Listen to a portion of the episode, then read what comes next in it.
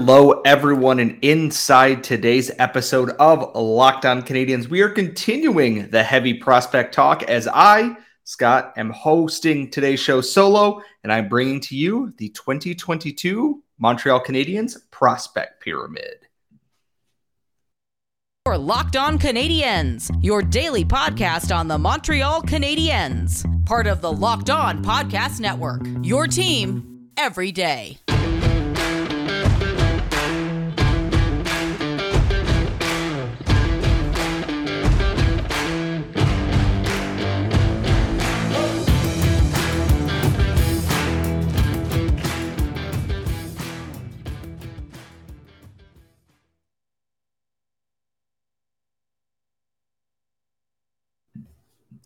Hello, everyone, and welcome to episode 675 of Locked On Canadiens. As always, thank you for making us your first listen of the day or your first watch if you are watching on YouTube.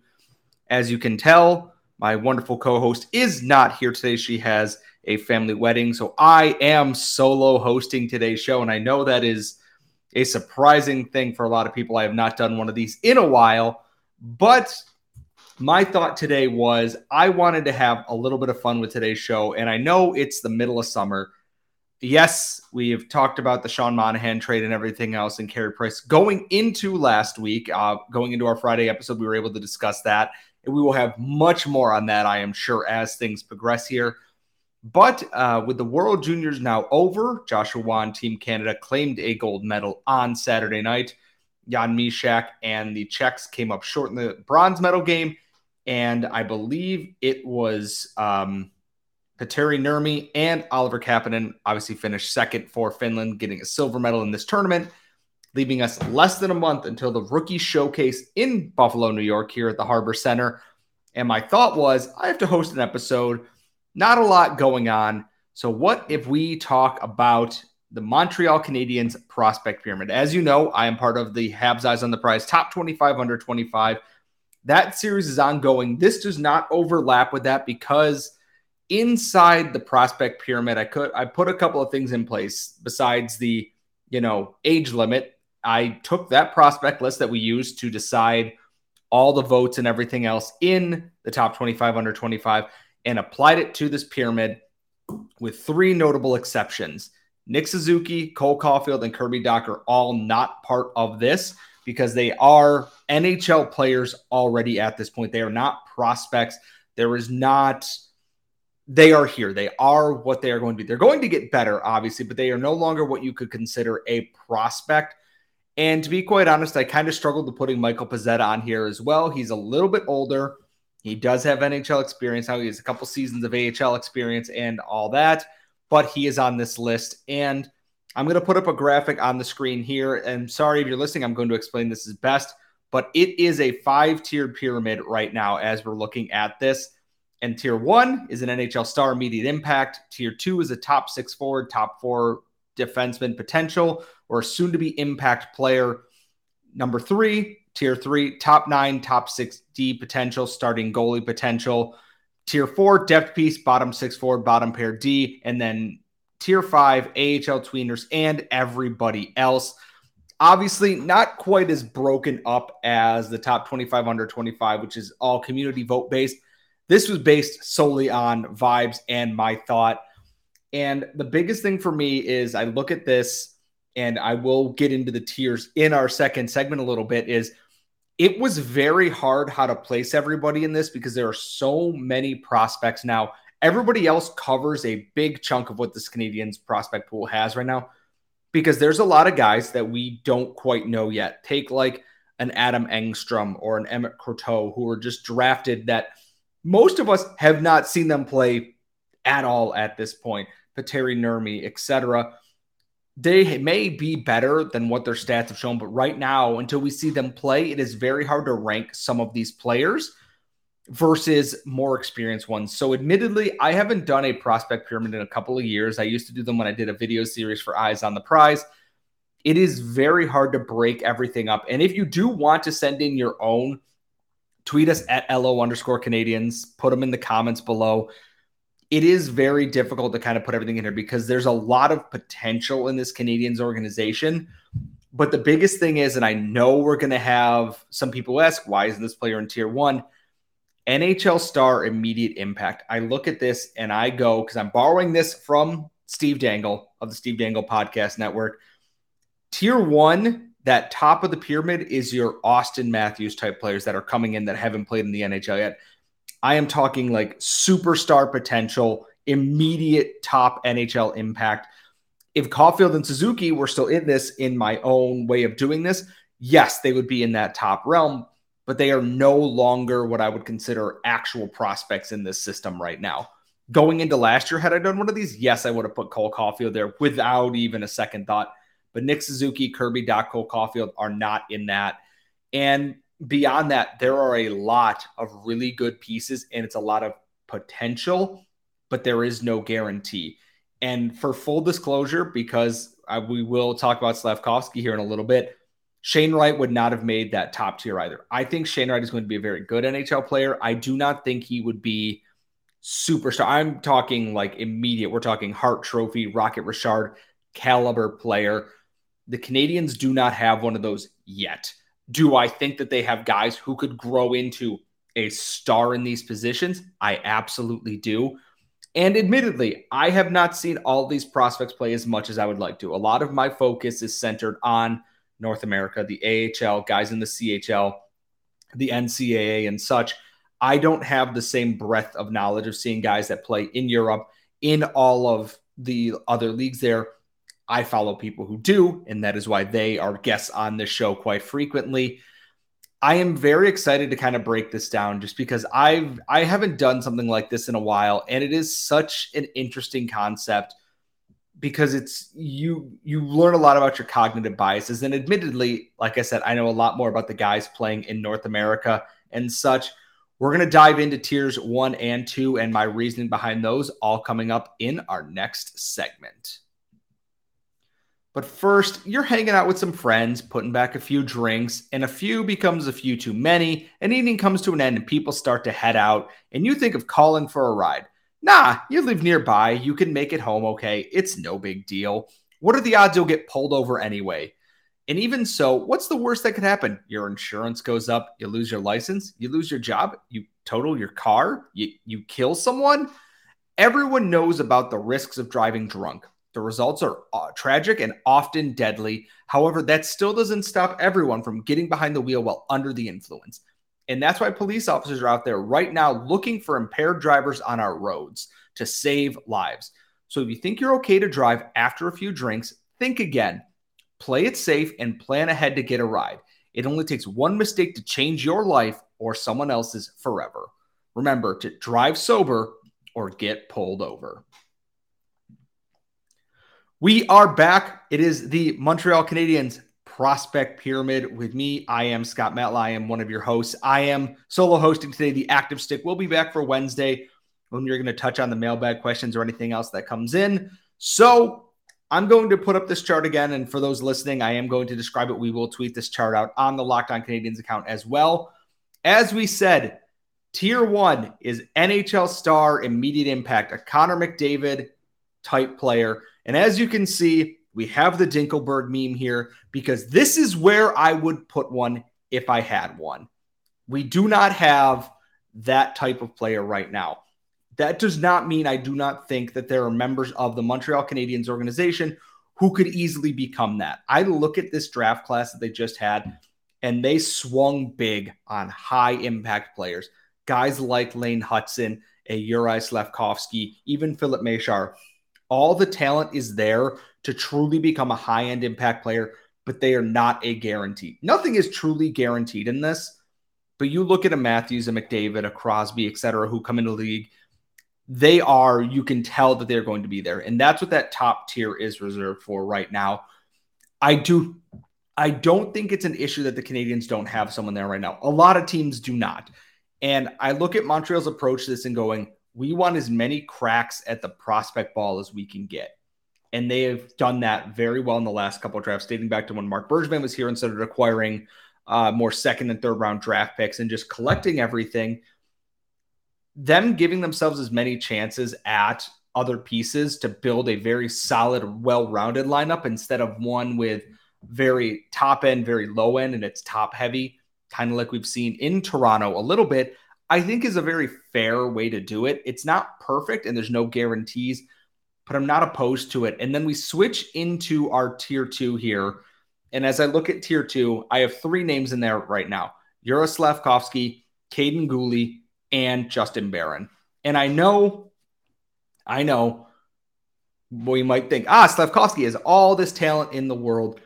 I do not think he's here yet, but I do think he is a very much or has the potential to be a huge top six piece for this Canadiens team going forward. He has the tools, he has the confidence, he has the physical gifts. He's gigantic. If you saw the photos of him at the CF Montreal game uh, with Xhekaj, with Guhle, with Mesar, he's a giant, giant Slovak murder child. And I cannot wait to see what he does because he's played against men already. He's been doing that in the Slovak League. He did that in the Olympics. He did that at the World Championships. And then obviously in World Juniors, where he played in his own, I guess, weight class is the way to put it. He's still thriving. Yeah, his numbers in Liga look a little bit rough, but the potential is there for him that if he develops and with the Canadian placing an emphasis on player development, he's going to become a potential monster. He's not going to be an Eric Lindros or anything like that, I don't think. But I think if you took Joel Armia and gave him maybe a little bit more confidence to use his gifts. You have a guy who could be 20, 20 goals, 20 assists, 25 goals, maybe depending on how much he's developed his skating. All the gifts are there and all the tools are there to make him just an absolute monster on the ice. I'm excited to see him at the rookie showcase because I know all eyes are going to be on him for good reason. Look at him. You're not going to be able to miss him out there. And then Kaiden Guhle is thought to be the potential savior of this defensive group. I I love so much of what he's done, and Laura and I and on this show have talked about how Kaiden Guhle has come from he's safe to one of the best defensive prospects in any league in North America. He plays a mean physical style, but he's not that old school kind of player where he's out of position. He covers ground really well. He's confident. He hits like a truck. He can jump into the play. He's so versatile that it's hard to not be a big fan of what he does. And I don't know where he's going to place at the NHL. His offense was never going to be the selling point for him. It never was meant to be. He's meant to be a positionally sound, smart player. And that's something that Kent Hughes and Jeff Gorton and now Martin St. Louis coach have begun to value more is that players who think the game really well. And you'll see that in our next tier of prospects a little bit here. And then on that is Justin Barron, who was acquired for Artturi Lehkonen at the trade deadline last year. We only briefly got to see what Barron was capable of, and then an ankle injury ended his season. Unfortunately, I think he would have been a huge add for the Laval Rocket in the AHL playoffs and would have been exactly what that team needed to kind of get over the hump. All due respect to the guys who did get them to the Eastern Conference final. Justin Barron would have changed that. And a lot like Kaiden Guhle is he's smart. He thinks the game and he's not reactive. He's proactive in his approach to things and he's still growing. And I look at this Canadiens defensive group and no matter what, some of these names are going to be playing in the rock for the Rocket next year. And that's not a bad thing because they're going to get all the time in the world. And Justin Barron is the one that I'm most excited about. I don't think he's going to magically turn into a top pairing defenseman overnight. I do think in a couple years' time, as he develops and grows into his game and gets more confident at the NHL level, a Jeff Petry light might not be the worst thing in the world for him. I don't know if he's going to be asked to play as much of the minutes that Petry played as they try and balance out the defense, but I think he's got the smarts, the skating style, and the offensive prowess to become a, a solid top four piece for this team. And this is where that struggle becomes because a lot of people love Kaiden Guhle. I like Kaiden Guhle a lot. They are not a slam dunk. They are not a Quinn Hughes. They are not a Cale Makar where they are coming in and they, you know, they are instantly going to be an impact NHL player. There's going to be some bumps in the road here. There's going to be some struggles. That's just part of players growing up in this. And I'm very curious to see what this year shakes out because you have guys like Jordan Harris and Mattias Norlinder who are around. You have an Arber Xhekaj. And we're going to get into so many of those other players all coming up in our next segment. We are back. It is our final segment of the Habs prospect pyramid. I'm going to put it up on screen here again for y'all to take a look. We've gone over the top three tiers at this, or the top two tiers at this point, I should say. And we are on to tiers three and tiers four, and then tier five, which is everybody else. Tier three is where things get difficult because the Canadiens have a lot of guys who fall into this based on their potential to make the NHL or where or what kind of player they can be. I have Jesse Ylönen, Filip Mesar, Mattias Norlinder, Jordan Harris, Cayden Primeau, Joshua Roy, Lane Hutson, Sean Farrell, and Owen Beck in this category. There's a lot of offensive talent. There's a lot of smart players in here. And then the first goalie on the list as well, obviously, in Cayden Primeau. I do think Cayden Primeau can be an NHL starting goalie. His run in the AHL playoffs last year, I think, insulates him enough and pushes him back into this. He wasn't bad during the regular season, but he was yo yoed between the Habs and the AHL and he struggled until he was able to take the net for himself while Kevin Poulin was the starter in Laval when Cade Primeau was getting shelled underneath Dominique Ducharme. And I look at guys like Ylönen, Mesar, Roy, Farrell, who are all high end, smart offensive talents. They make plays happen because they have so much skill and they could be breakout top six players in the right role or in a third line exploitation kind of role. And you know, we've had Matt Drake on the show, we've had other people. He loves Joshua Roy. I'm coming around on that. I want to see what he does this year. I don't think he's going to crack the NHL roster. There's just too many bodies, and he can't go to the AHL. So I think the next thing is what can he do in the QMJHL this year to take that next step? Because if he lights it up again, talking 100 points plus again, he's going to move up into that second tier. And I think it'd be hard pressed to not do that. And the same goes for Sean Farrell. Sean Farrell had a really strong USHL season, what was supposed to be his freshman year at Harvard. COVID wiped that out. He got to Harvard and had an extremely good season there. He's so smart. He reads plays really well. And he's not big. He's not an overly large player, a lot like Filip Mesar is, but they use their smarts to find the right areas the ice to be in and make things happen. And Owen Beck is on here because I think he's probably outside of Guhle and on this list, is the safest bet to probably make the NHL in the future. Will it be exciting? Potentially no. Do I think he's a very smart player? We talked with Lauren Kelly about him. We've talked with some other scouting people. Everybody loves Owen Beck a lot. He's smart. He reads the play well, and he just knows where to be. And he's only played one OHL season. COVID wiped out one of them. He has room to grow with Mississauga this season. And I think he's going to do just that. I think he's going to turn a lot of heads we look at a guy like Ty Dellandrea, who was drafted by the Dallas Stars. He had a very strong OHL season, a Connor McMichael type, where they were smart and were able to use their smarts and ability to find the best areas on the ice.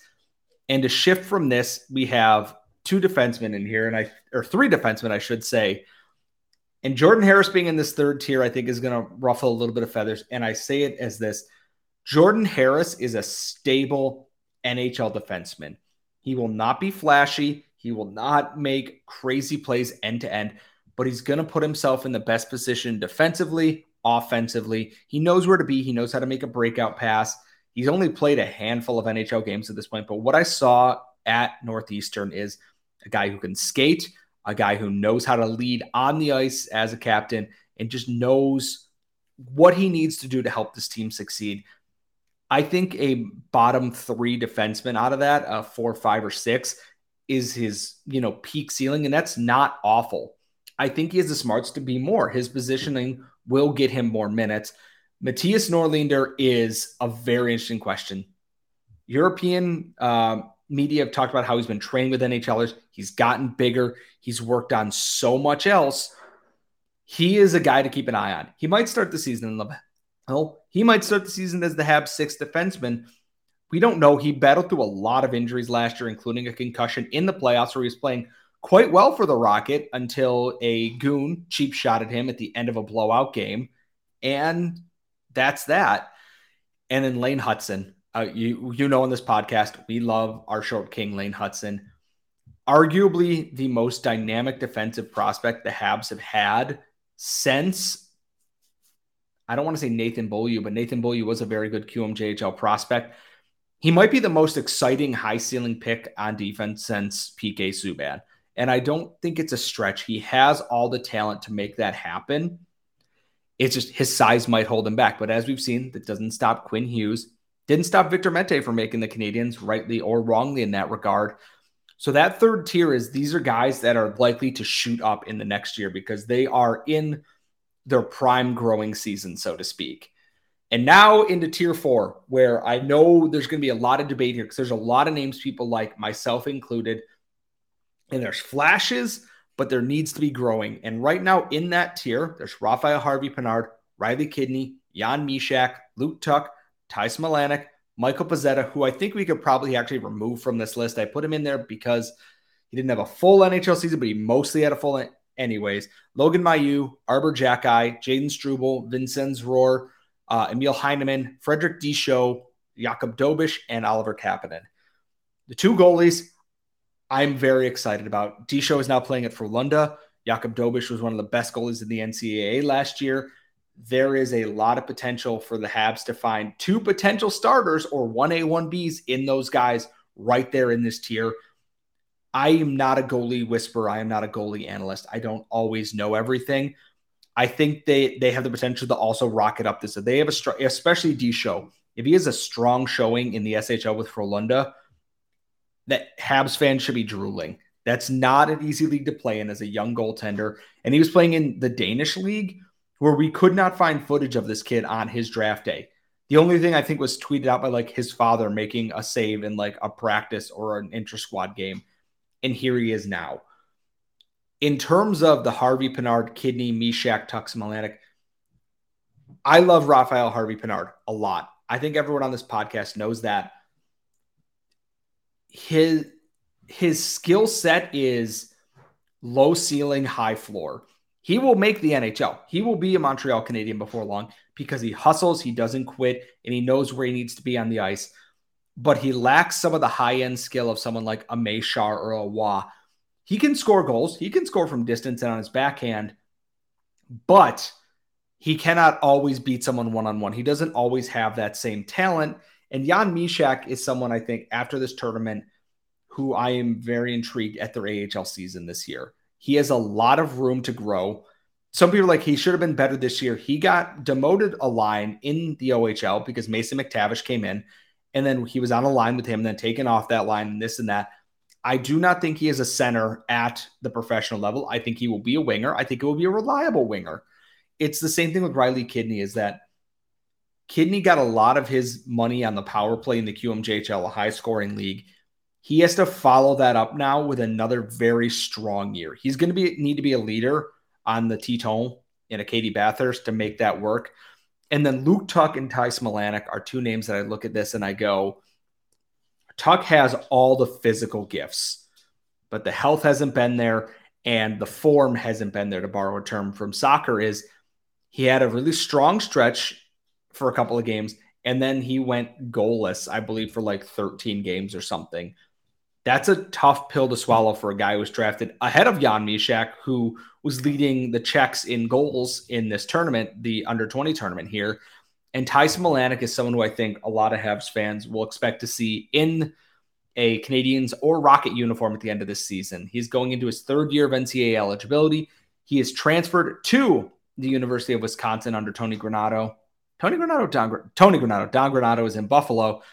And He's got speed. He's got tenacity. He wanted more ice time than he was getting at Quinnipiac. So he transferred to Wisconsin, where he's going to get that.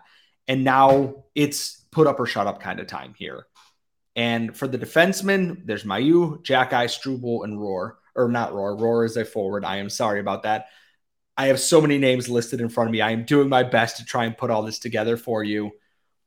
I look at their names here and I go, Mailloux has physical gifts he has that physical play that people like. And I understand in a hockey sense why Marc Bergevin thought it was a good idea. Everything else about it was terrible. I still think he should not have been picked, even if for everything else going on. And that's how I'm going to leave that. But he's only played 12 games this year, or in the last 18 months, and he got injured again.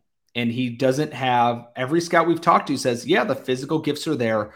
The hockey IQ is lacking a little bit. To be a defenseman who likes to play an aggressive style, you have to have the hockey IQ to match where you need to be. It's why someone like Jordan Harris is so successful is they aren't the most aggressive because they pick and choose their spots. Arber Xhekaj falls into that same realm where he is a physical monster, one of the meanest players in the OHL, one of the scariest guys in the OHL to play against. He's got to rein in some of the extracurriculars, or he's going to be off the ice more than he's on it, and he isn't going to get a chance to develop. He's someone that the AHL is going to be a test. I look at, and I've said this before, and people got mad that Jarred Tinordi in the AHL to try and keep his ice time under a previous regime that was bad at player development, engage in nothing but physical fights and this and that. Xhekaj has very good talent. He can rush with the puck, he can skate, he can hit, he can obviously fight, he can handle himself in the defensive zone. If he can get his positioning and his timing down where he doesn't always put himself out of position going for a hit, he's going to be a fearsome defender. And I think JF Houle and the Rocket coaching staff are going to love that. Uh, I look at Roar here. I look at Heineman. I look at Kapanen. There's potential there. Roar is someone that Tony Ferrari loves. He's a very he's an Owen Beck type smart player. I'd like to see more offense from him. He did lead the Ottawa 67s in scoring last year. He outscored Tyler Boucher, who was older than he is and was drafted 10th overall, lest you forget. And Heineman is someone that is already back in Europe he uh, it was NHL or Europe for him, and that's fine. If he doesn't want to play in the AHL and wants to play in the men's league uh, in Europe closer to home, totally understand because I don't think he would crack the Habs roster right now. And then the everybody else tier, this is your Engstroms, your Nurmes, your Croteaus, your Blake Biondies, guys that feel like long shots just because there isn't enough to go on or we haven't seen enough yet. And you can easily climb out of that everybody else tier very quickly. I think Blake Biondi will be out of that tier next year. He had a very strong year at Minnesota Duluth. And I think he's going to climb out of there. A lot of these guys, though, it's they might just be an AHL tweener. They might be an AHL star. The the the uh, quadruple A players like a Charles Hudon or a uh, Chris Terry, like they can light up the AHL at the NHL, they might put up a couple of goals here or there, but that's about their ceiling. I I had a lot of fun coming up with this. It's also very stressful because the Canadiens prospect pool depth has so many pieces into it, but it lacks that superstar talent. Now that Caufield is out of the NCAA and is a regular player, they're waiting on that guy to become that budding true superstar. And I think Slavkovsky can be that guy if he develops properly and is treated properly. And I think – this Canadiens organization will do that for him. But I guess we have to wait and see. Uh, the rookie tournament is less than a month away. That kicks off September 14th, I believe, at the Harbor Center in Buffalo. Tickets should be dirt cheap if you're in the area and want to go. I'm hoping to get credentialed to cover that. Uh, if you see me there, say hi. Don't be weird. Uh, as always, if you want to follow us, we are on Twitter at LO underscore Canadiens. We want to see your prospect pyramids. Tell me how I was wrong nicely, please. I'm a very I, I tried my best to try and keep this all together and throw something together for y'all. So send us your prospect pyramids at LO underscore Canadiens in the comments here on YouTube. We'll look some of those over, talk about some of those on another episode. My co-host is not here, but you can follow her at the active stick. You can follow myself at Scott Matla. Please make sure you're subscribed on YouTube. We really, really appreciate that. When you're done checking us out, please check out Locked On NHL. All of our local experts have you up to date on all the goings on around the NHL and elsewhere. And we will see you all next time.